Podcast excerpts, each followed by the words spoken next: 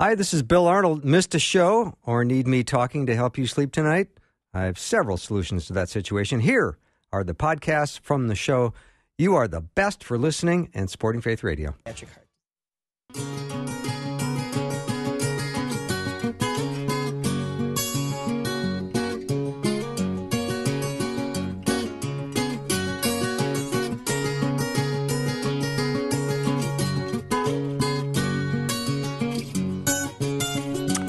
Welcome to the afternoon show. I'm Bill Arnold. Guy Talk will continue this half hour. And in the second half hour, we've got a special surprise for you, but it's going to be a, a wonderful uh, 30 more minutes with the guys. I think we have lost uh, the the secret agent. We did. He dropped off. That's a Yeah. shame. He had to perform a sanction somewhere. I'm sure he Dr. did. No indeed, wins yeah. again. Yeah, the fact we can get 30 minutes from him at all is pretty yeah, impressive. we should just yeah. be glad we Oh, got 30, absolutely 30 grateful out for him. all of it. Yeah, yeah. Uh, so we have uh, Pastor Tom Brock, Tom Parrish, and Peter Kapsner.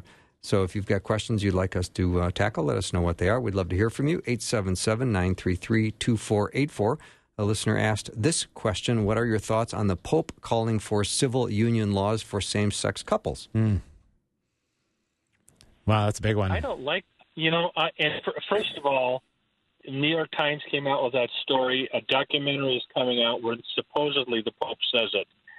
If he indeed, first of all, we need to just say that it's not impossible that they put a spin on his words. Okay. I want to be careful. Sure. Yeah. However, however, it's very possible that he is going to say something like, "Well, we don't believe in the behavior, but we think the civil unions are okay," Mhm. which stinks. I mean, it stinks. I mean, this the this is the Pope that told atheists that just do good and you'll all go to heaven. And I mean, it, this Pope is very is quite more liberal than Benedict and John Paul II. And um, you know, it, it just it, on on moral issues, the Catholic Church has been wonderful through the years. But this Pope is pushing envelopes I wish he wouldn't push. Mm-hmm. Yeah, it's you know the whole idea of the civil union. I think uh, th- to the extent that I've done weddings in the past, uh, I understand the idea behind by the power vested in me in the state of Minnesota when when an officiant says those words. But at the end of the day, what sort of authority does the state or the civil actually be able to confer on anything related to the one flesh covenant of male and female that God winds together? The scripture is very clear that God is bringing people together, and you, you, you can sort of sense that at a Christian wedding as the vows are being spoken back and forth between bride and groom, that God is really winding these people together into this new sort of one flesh covenant. So I, I, I get it that the state of Minnesota has a capacity to confer tax benefits and a in a change of status from that standpoint. But I'm also uh, I'm very careful as a to say in those moments, but more importantly as an ambassador to the kingdom of God. I now pronounce you husband and wife, and, and to and to whatever authority I might be granted uh, by God in the, in the kingdom of the heavens in those moments to be able to pronounce something related to the one flesh covenant. It isn't coming from the state of Minnesota. It is coming from God's eternal kingdom. Now, uh, so you can have a separation between church and state in those moments. But I think, uh, and Brock, to some of your point, I think the hard part is is that the confusion is is that then we see in, in, in teaching young people uh, specifically in a class on uh, called sexuality that that I've taught for the past uh, eight or nine years, there is increasing confusion because when there is an endorsement of a certain model, whether it's a civil model or a church model, and both churches and states are both embracing um, gay and lesbian marriages, when that happens, the next generation didn't grow up with a contrast that said this is so unusual and so different and it seems wrong.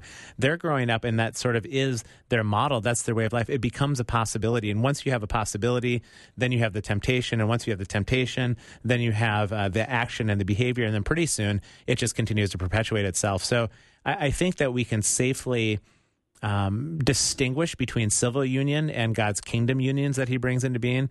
But but I don't think that means that we can just neatly say, "Hey, civil," union, because some people will say, "Hey, it's a civil union. Yeah, they, there there should be tax benefits conferred upon same gender couples. You know, they deserve it by the state and for legal reasons." And some people sort of then wash their hands of the conversation.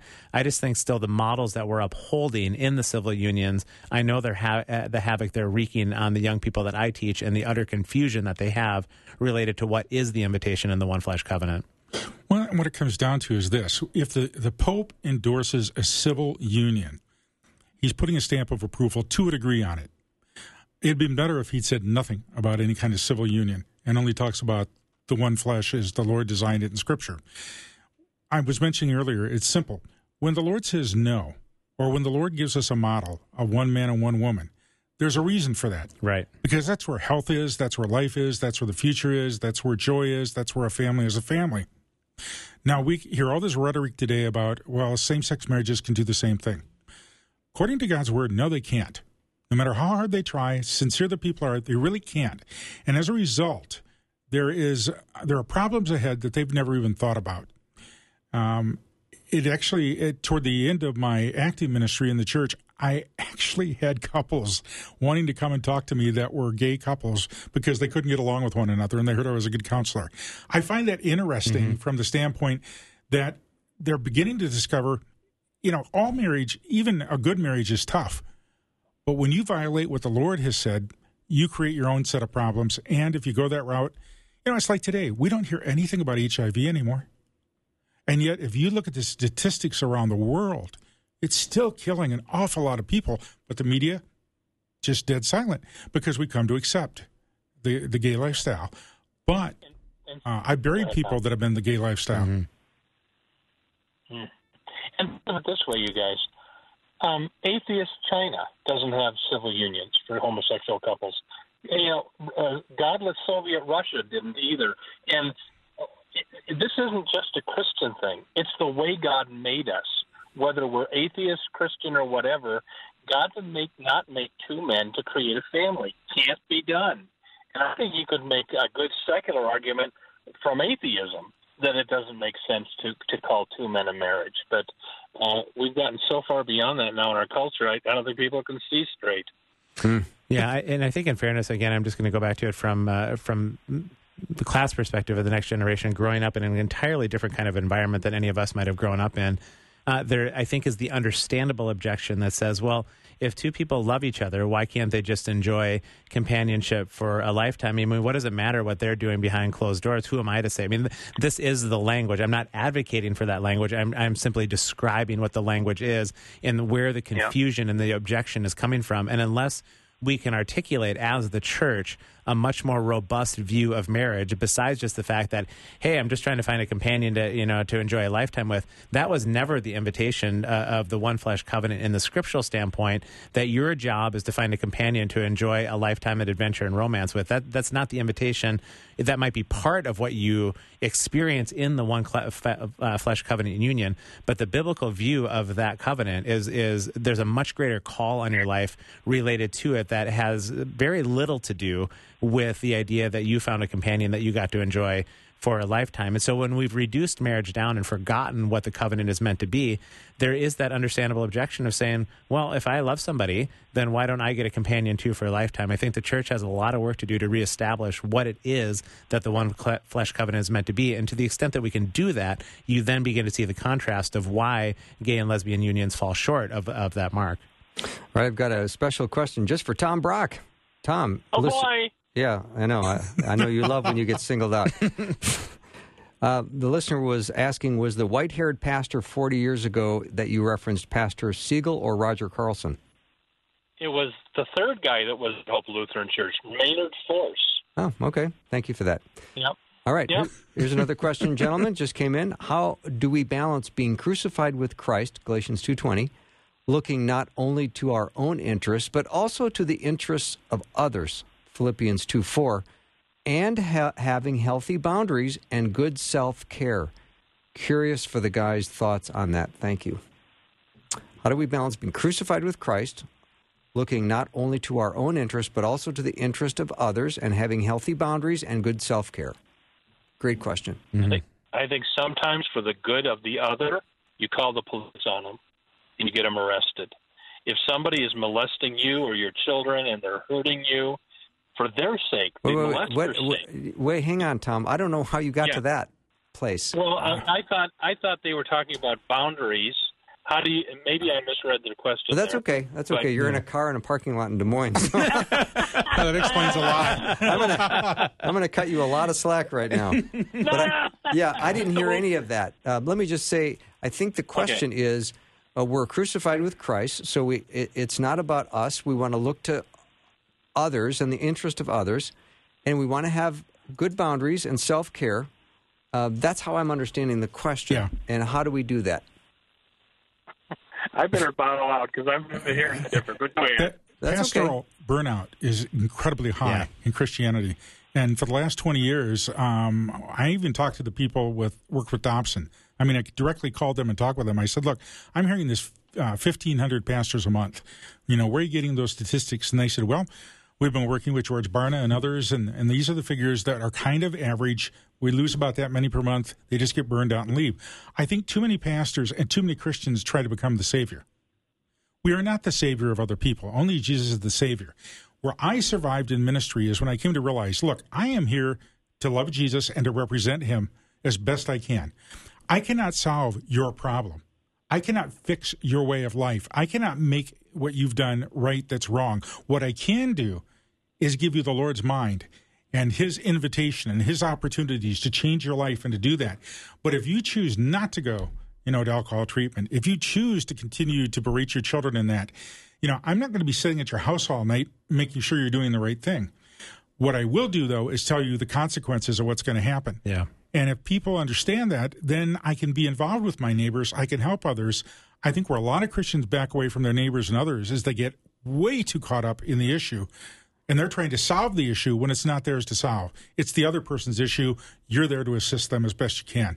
Yeah, there is absolutely a cost to being an ambassador of God's kingdom in this world because we, we do live in a cataclysmic struggle between good and evil, and there there is a cost, there is a power, there there's all sorts of things associated with that. I'm very compelled when Jesus is walking along the roadside and the woman touches the hem of his garment, mm. and he says, "Power has left me." Yeah. And and Jesus in his humanity, as he did minister the, the reality of the kingdom to the world around him, it, it cost him as well. And what did he do? He often, even at the height of when the crowds needed him most, we see this sort of pattern that then he departs and heads into the quiet and into the silence and into the place of, of recharging with God. To you know, Sabbath is so much about that, where you you, you turn and, and reorient and recharge and remember uh, and uh, and are able to then enter into the world again. But the idea that you can just give and give and give and give and give, you will burn out immediately. There there is limitations on all of us. So uh, how do we balance that? Well, it's a recognition that to stay in the fight, filled with faith for the long haul. There, power is leaving us as we're in this world if we're inhabited by God, doing the work of the kingdom uh, around us. Uh, I I am never more tired than after a sermon on a Sunday. If I do a sermon, it is, it is exhausting. You're just completely wiped out, and and you have to. When when people are like, "Let's have lunch after church," I'm like, "No, thank you." You know, I mean, it doesn't mean I don't love you, but you do have to. Um, wh- for listeners who have engaged in, in the work of God's kingdom, you do have to get away, and you do have to recharge and reorient. Let me take a little break. Guy Talk. We've got one more segment.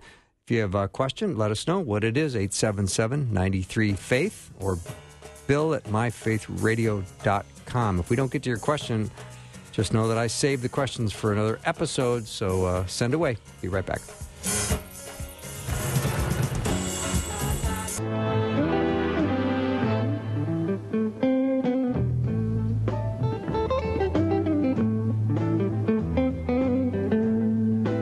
All right, we're back with Guy Talk. Power panel is down to Pastor Tom. Boy, we just lost Justin. I should just put it that way. so we have Tom and um, Tom and Peter. So uh, here's a question: Is the Lord's Prayer uh, a model for prayer, or words that we should quote like any piece of scripture we love and quote, or both? All right, let's move on. Can I can I tell you something, Bill? I've heard people say, I mean, you know, we aren't supposed to pray the Lord's Prayer. It's just a model. Well, why not? You know, and then, I love quoting scripture. te- yeah, and then there's a weird. I love to say the Lord's Prayer, and and here's the thing, Bill, Bill and everybody. Don't make it Um, about me, Tom. Include everyone. Well, there's a weird. everybody in radio land, listen to me. There, there's a, there's a weird teaching that Jesus taught the Lord's Prayer before he was crucified, but after the crucifixion, everything changed, and now uh, we don't need to ask for forgiveness of sins because we've already got it because of Christ. We don't need to know. You know it just gets weird.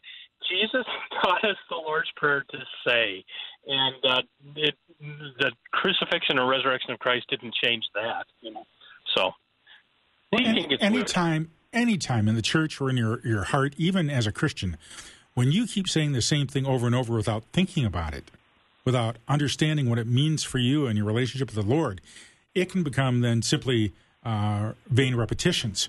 And that's what Jesus was critical of the Pharisees and Sadducees. Now, that doesn't mean you can't pray the Lord's Prayer every day. The point Yeah. is, in the Lord's Prayer, you know, Jesus has given us not only a model, he's given us the very things we should pray about.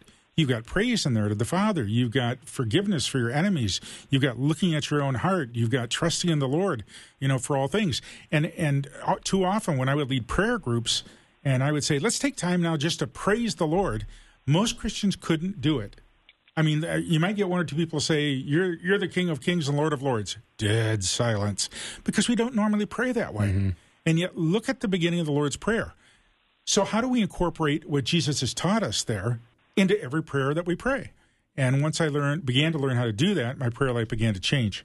But I still pray the Lord's Prayer a lot, Tom. Yeah.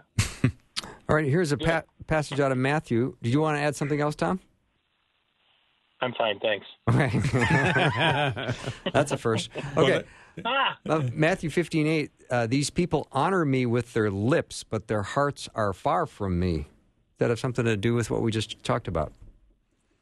Yeah, I mean, I think uh, uh, one of the questions in the, in the first hour was just that idea about having a contrite heart versus people that um, that are just working from the, the external behavior, and that was Jesus's biggest critique uh, of the Pharisaical way of, uh, of life. And the Pharisees, understandably, get a really bad rap in the scriptures, because the, by the time of Jesus's day, they really did focus on external behavior. And Jesus says, you know, you guys are like whitewashed tombs. You look great on the outside, but in the inside, you're filled with the bones of dead men. And the origin of the Pharisees was that they did want to keep the law because they thought that the reason why they got carried into captivity as the Israelites was that they had departed from God's law. So they wanted to keep the law down to its jot and tittle. And they even organized some 600 different kinds of commands that they needed to live by, and so they lived very much this external way of life. But it, it, it really morphed, and, and the power of the of the Pharisees corrupted the Pharisees to the point where they looked great and they could honor God with their lips, but but it was about them, and their hearts were completely uh, independent.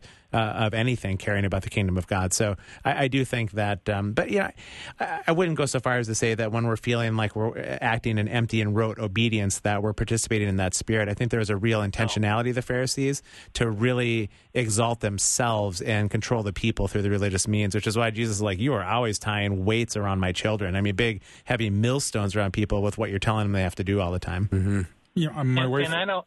Go ahead, Tom. Go ahead, Tom. Well, I, I don't like it when a Catholic priest, so sorry, says to somebody after they confess their sins, "Now go say ten Our Fathers and twenty Hail Marys." I mean, eh.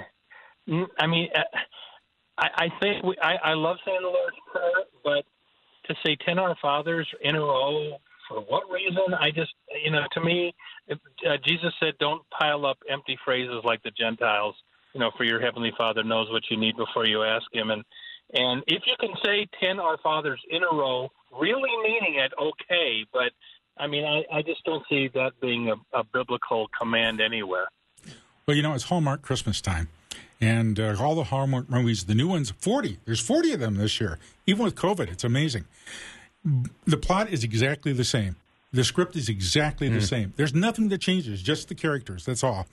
And I always love the, toward the end, there's always the misunderstanding between the woman and the man. She doesn't get what he's saying or whatever, and they kind of, well, you don't really care, and they walk away.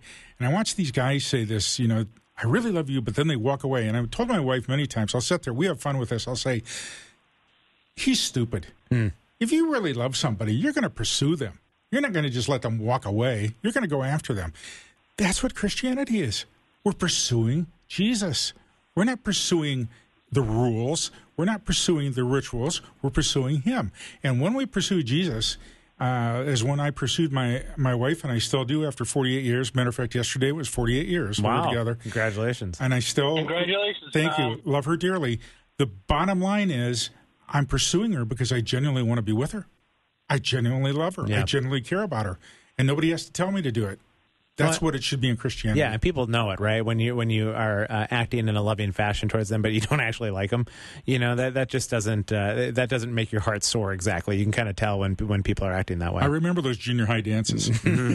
All right, I got Recent, uh, go ahead, Bill. I got two quick questions. I'm going to try to cover in four minutes, so maybe uh, one person answer per question.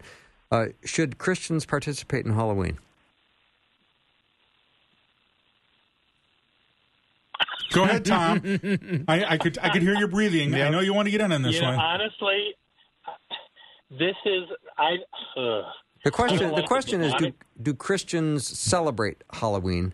And I, I reworded it a little bit. I don't know why. Um, Participate seems like a easier word to, well, to there's- process. There's, it, there, it definitely there's enough demonic about Halloween. We need to be super careful. When I have a picture of me at age six, mom and dad pushed me out the door to go trick or treating, dressed up as the devil. mom and dad, mom and dad, what were you thinking? Fifty bucks for that picture. Cash. I'll go to 75. I'll go to a hundred. What if you dress up your kid as a Bible character? I, I love to put salvation tracts in kids' bags when they come to the door. We used to order like fifteen hundred every every Halloween, and people would grab them off the table in the narthex and they drop them in with the candy. So there's a way to, um, you know, it's probably yeah, anyway. That's about as much as I can say. All right. The other question I'd like to squeeze in: My uh, evangelical friend has been reading a lot of Father Richard Rohr. She says it's. She says she's learning so much, and her faith has evolved. Bottom line, based on her reading, she thinks everyone who seeks God will be in heaven. From what I've read about him online, I think he's a universalist. Any insights on this?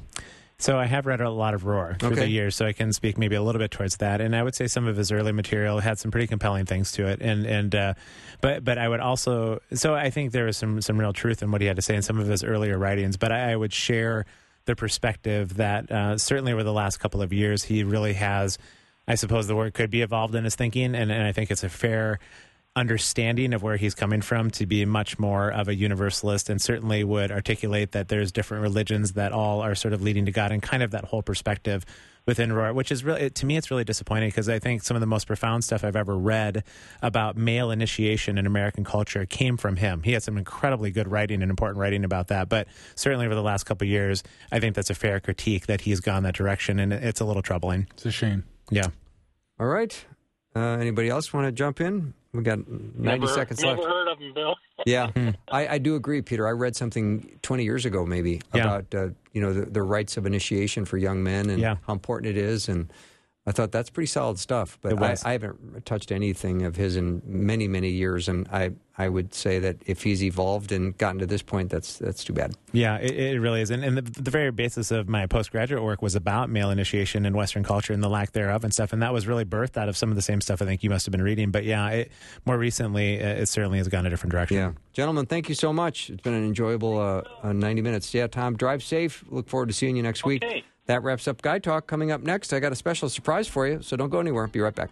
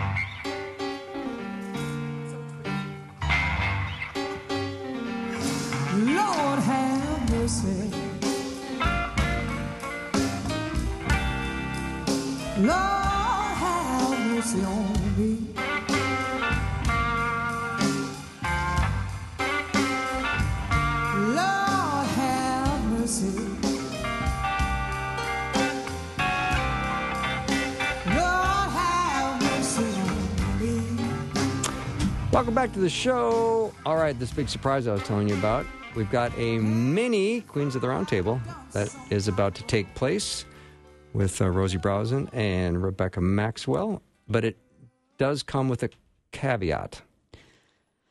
Oh, Big sigh. it's a big be- sigh. It's a big sigh. I've had a week to I've had a week to process this, so I don't I- know at what point I'm going to burst into tears, but it'll be I've at, at any given time. I know. Yeah, I've yeah. had months to process, and I actually have a little present. Okay, well let's not jump. Let's not jump to any conclusion yet. I know, Yeah, but I was going to say in the present, because I've been processing, Mm-hmm. every single little piece was important to me. Okay.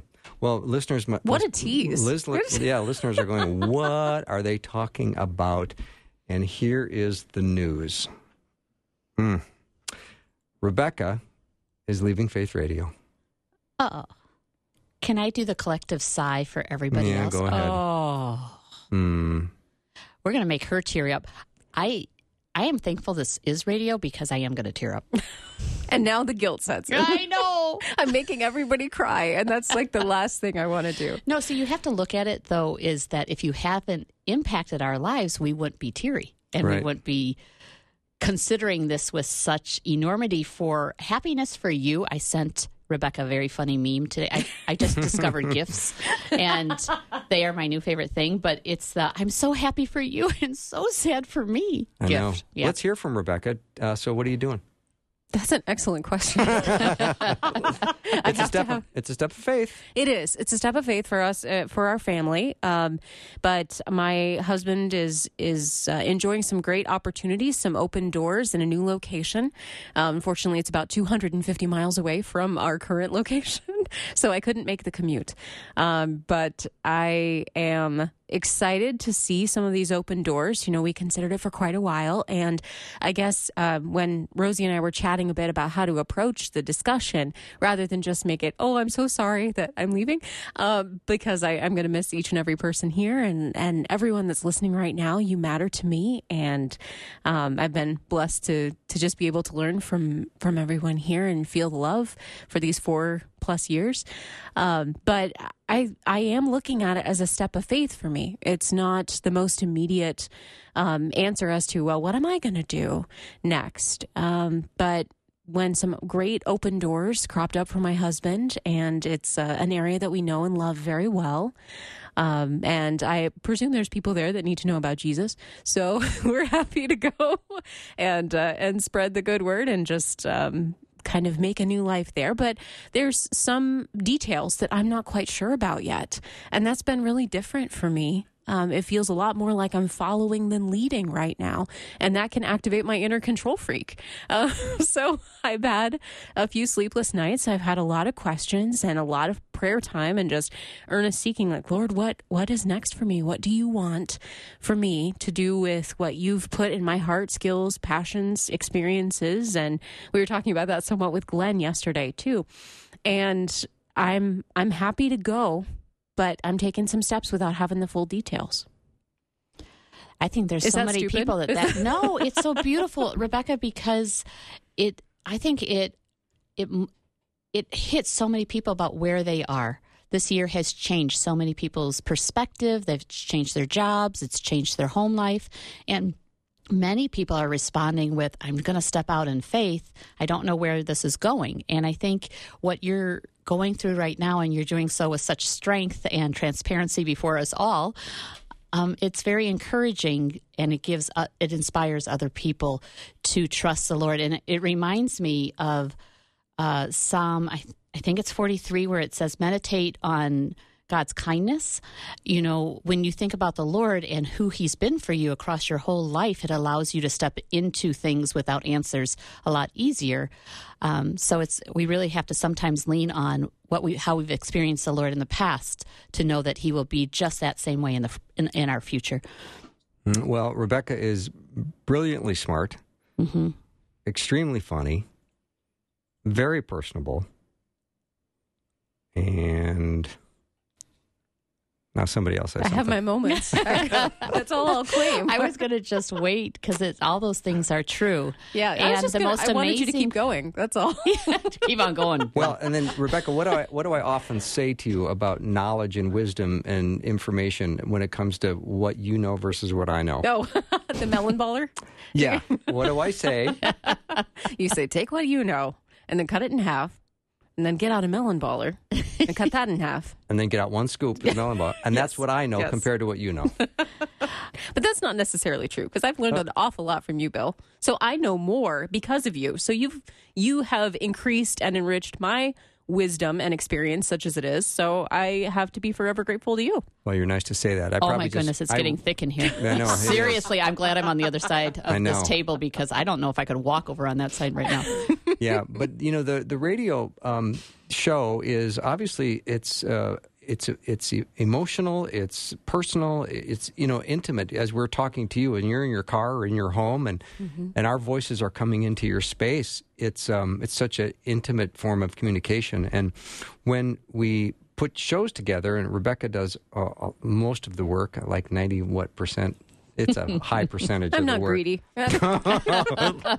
She'll say 90. but all the work she does in getting the show set up and the program ready, and uh, the way our my guests love her, and I don't, I'm not surprised because she's so personable and um, she's the contact point with the guests, and they they always say, "Boy, she's smart." I go, "Yeah, I know," and. Um, it's so nice, and so it's been a wonderful part of uh, this job to be here with you. So when you leave next week, ah, what am I going to do? I'm sure the show will go on. I know it will. I'm sure it will. And I'm glad to have played a part in it um, and to be here kind of at the beginning of afternoons with Bill Arnold and the morning show before that, which was really fun. So we've seen each other on both sides of the clock. Yes, we have. We've had, I like the Rebekah in the afternoon much better than the Rebekah I sat across from in the morning. Oh, when you yeah. had morning show, this Yeah. is your this afternoon is your jam. well, that's because I've had many more cups of coffee before I go on the air. That is true. It's afternoon caffeine does help. It So does, nice. doesn't it? It- it's nice just to be awake, isn't it? And Yes. be more alert. you know, Yes. versus getting jarred out of bed at four in the morning. right exactly. But i mean it's it's been great to work on on both sides of that and just to see the full spectrum. You learn a lot about people and and i've always said one of the greatest privileges of this job is not only getting to encourage and uplift people and tell them about jesus and speak openly but it's also how much i get to learn which is always key for me. I'm such a nerd. I love learning new things. I love talking to very very smart people and and you know getting the chance to ponder these big questions. So this has been nothing but joy for me. Um, i will say something that can encourage me right now because i do still have those kind of like well where where am i going exactly? Stepping in. I will say we have four kids and two dogs and my wonderful husband and you know it will be a busy house and we've got schooling at home and so i i will have things to do. Um, but it's not necessarily career or radio based which is very very different for me. So i think what would encourage me is if um, if any of our listeners wanted to share you know times where they kind of took that step out in faith and god proved himself faithful in their lives. If you'd be willing to share that with me i think that would uplift my heart today and that doesn't have to be immediately right now. No. No, that's fine. Rebekah, Just send your- it my way. your last day is Monday, that's correct so uh, you can send text anytime, and you can uh, also. yeah i'd um, love to hear the story Yeah, because stories are powerful. And we started uh, Queens of the Round Table, uh, I think at the beginning of when we started doing afternoons. And we realized how much incredible wisdom and fun there was when uh, Mm. Christian women gathered and talked.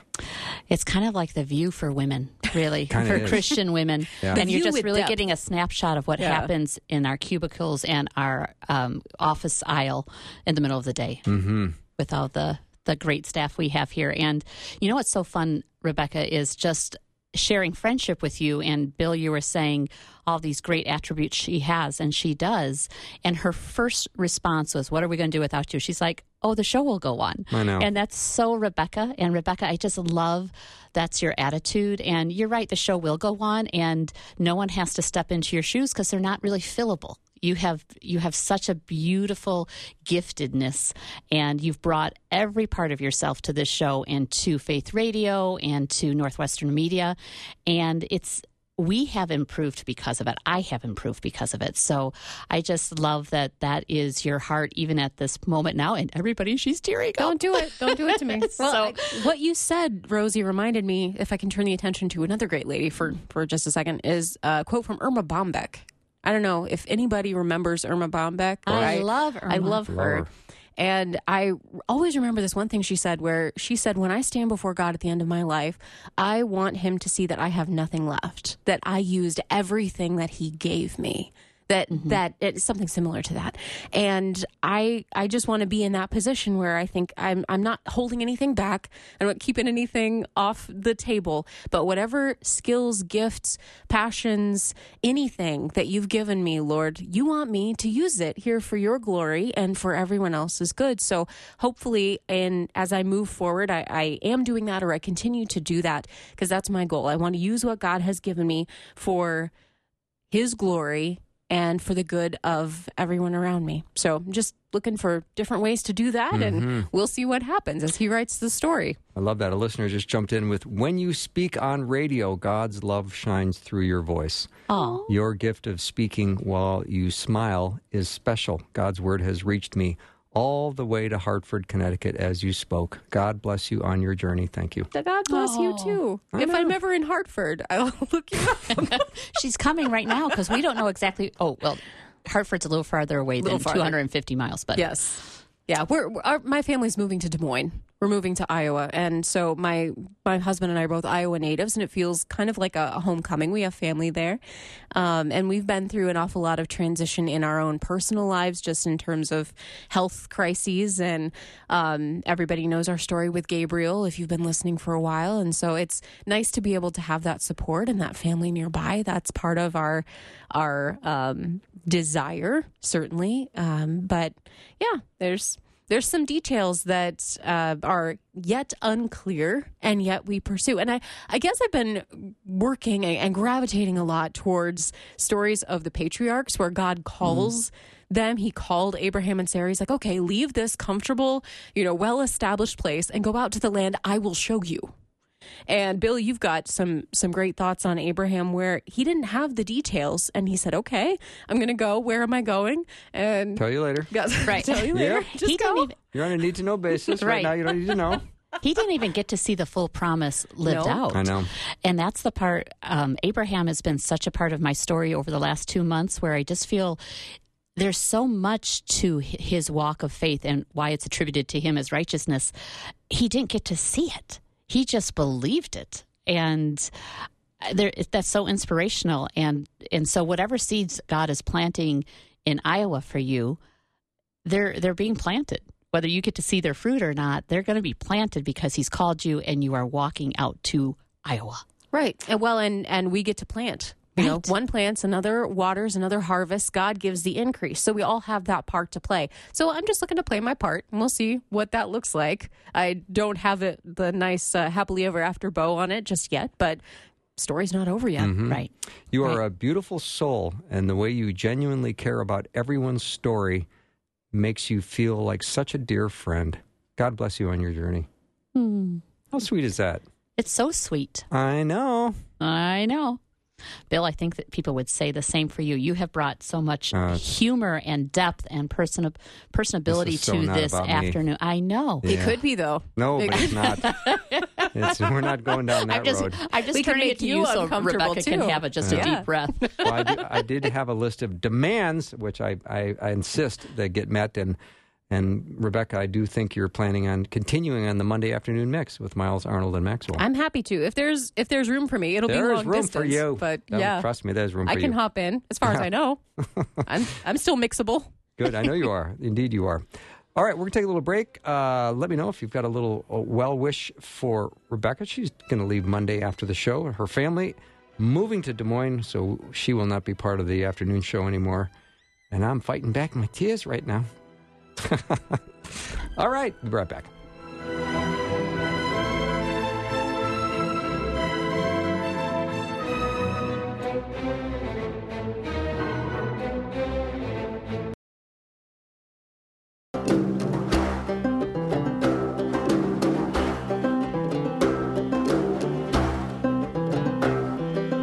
I don't know where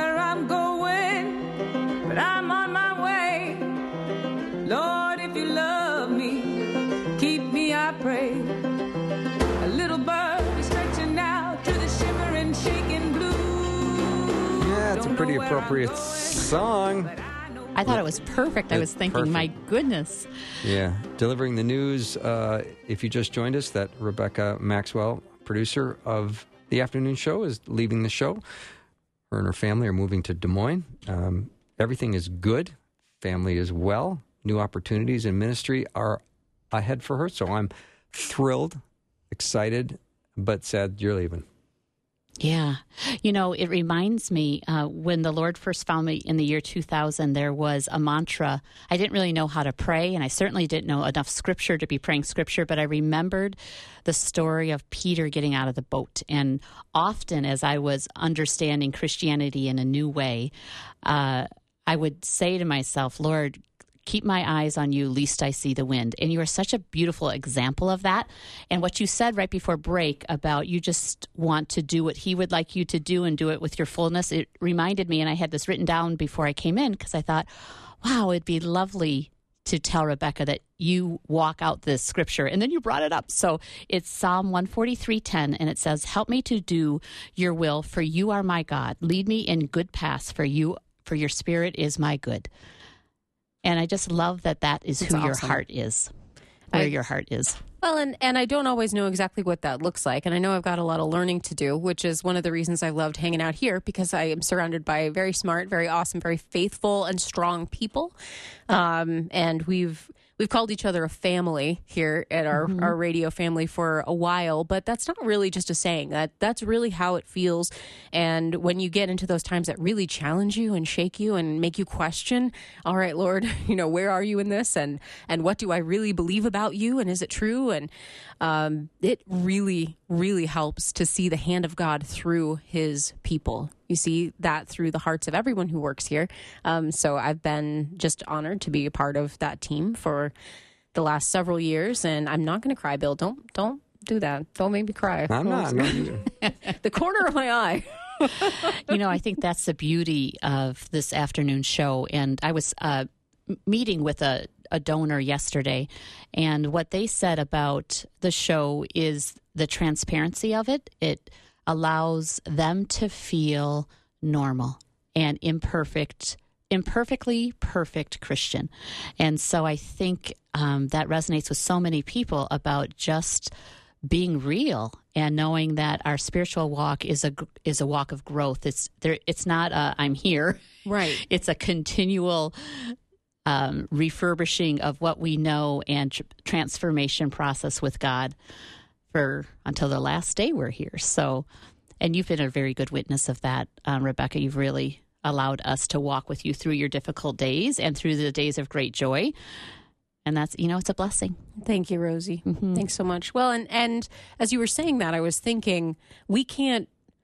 None of us can get further along than God allows for us to be at that exact moment, but He never lets us walk alone. And that's the thing I think maybe we're just afraid of is that I'm not enough. I've had so many times where I just thought, I'm not going to be enough for this. I'm not going to be strong enough. And and God said, Yeah, but you're not alone mm-hmm. you're not you may not be enough per se but i am with you and that is enough and he's had the the wonderful grace to put so many people in my life and in my family's life too so that physically we're not alone either i know that's been such a hard thing during this time of isolation for so many is that it feels we become more and more susceptible to the lie that we are alone or that we mm-hmm. are expendable or that we are not enough.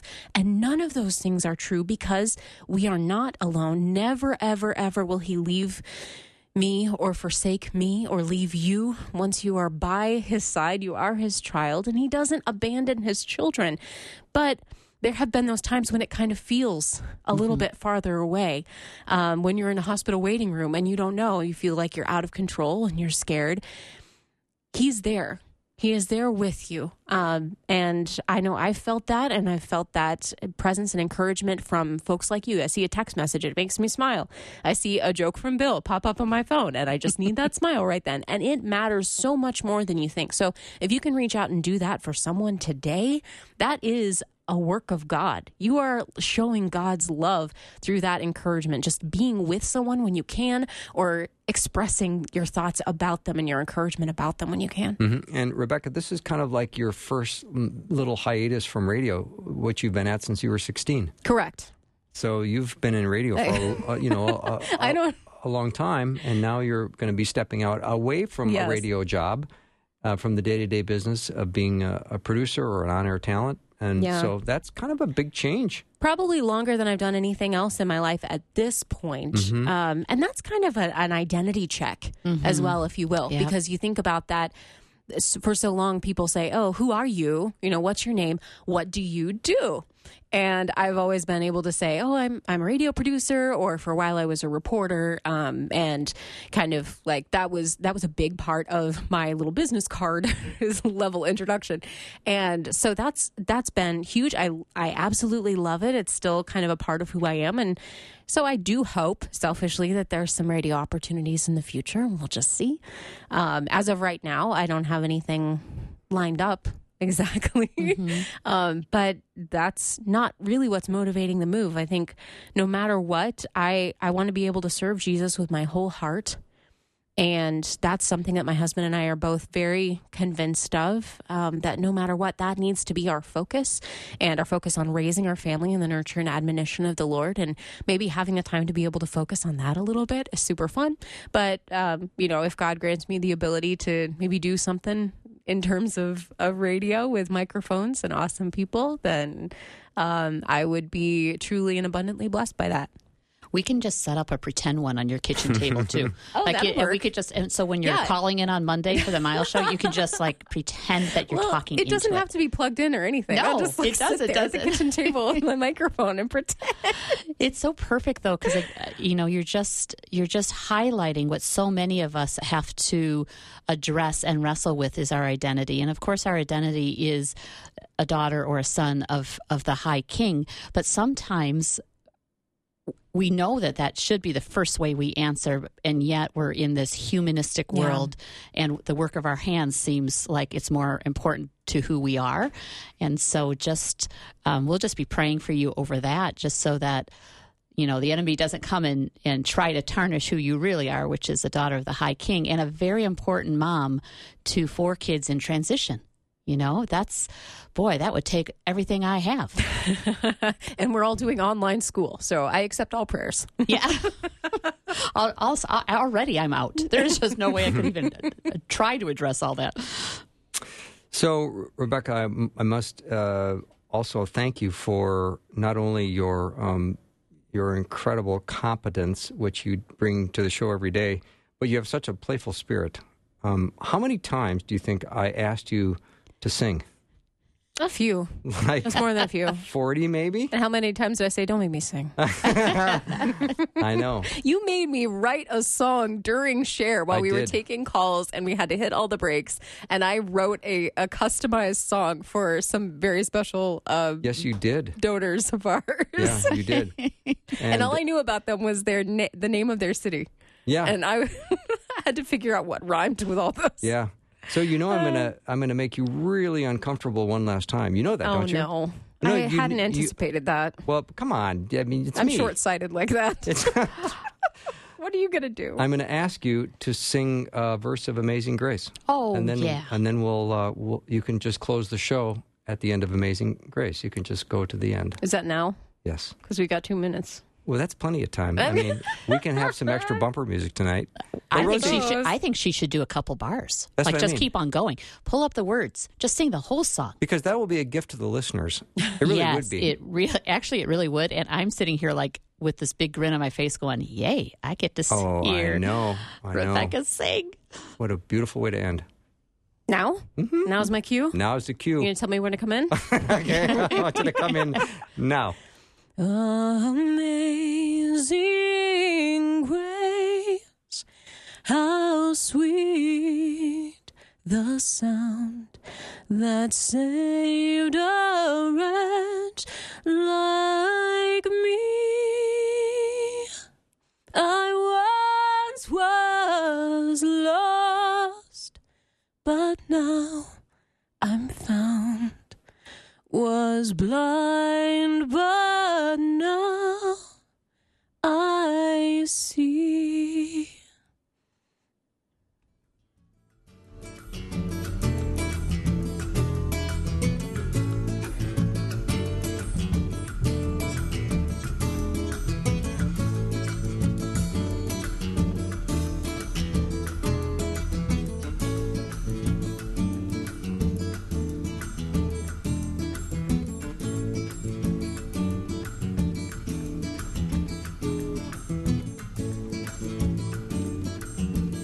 Thanks for listening. Programming like this is made available through your support.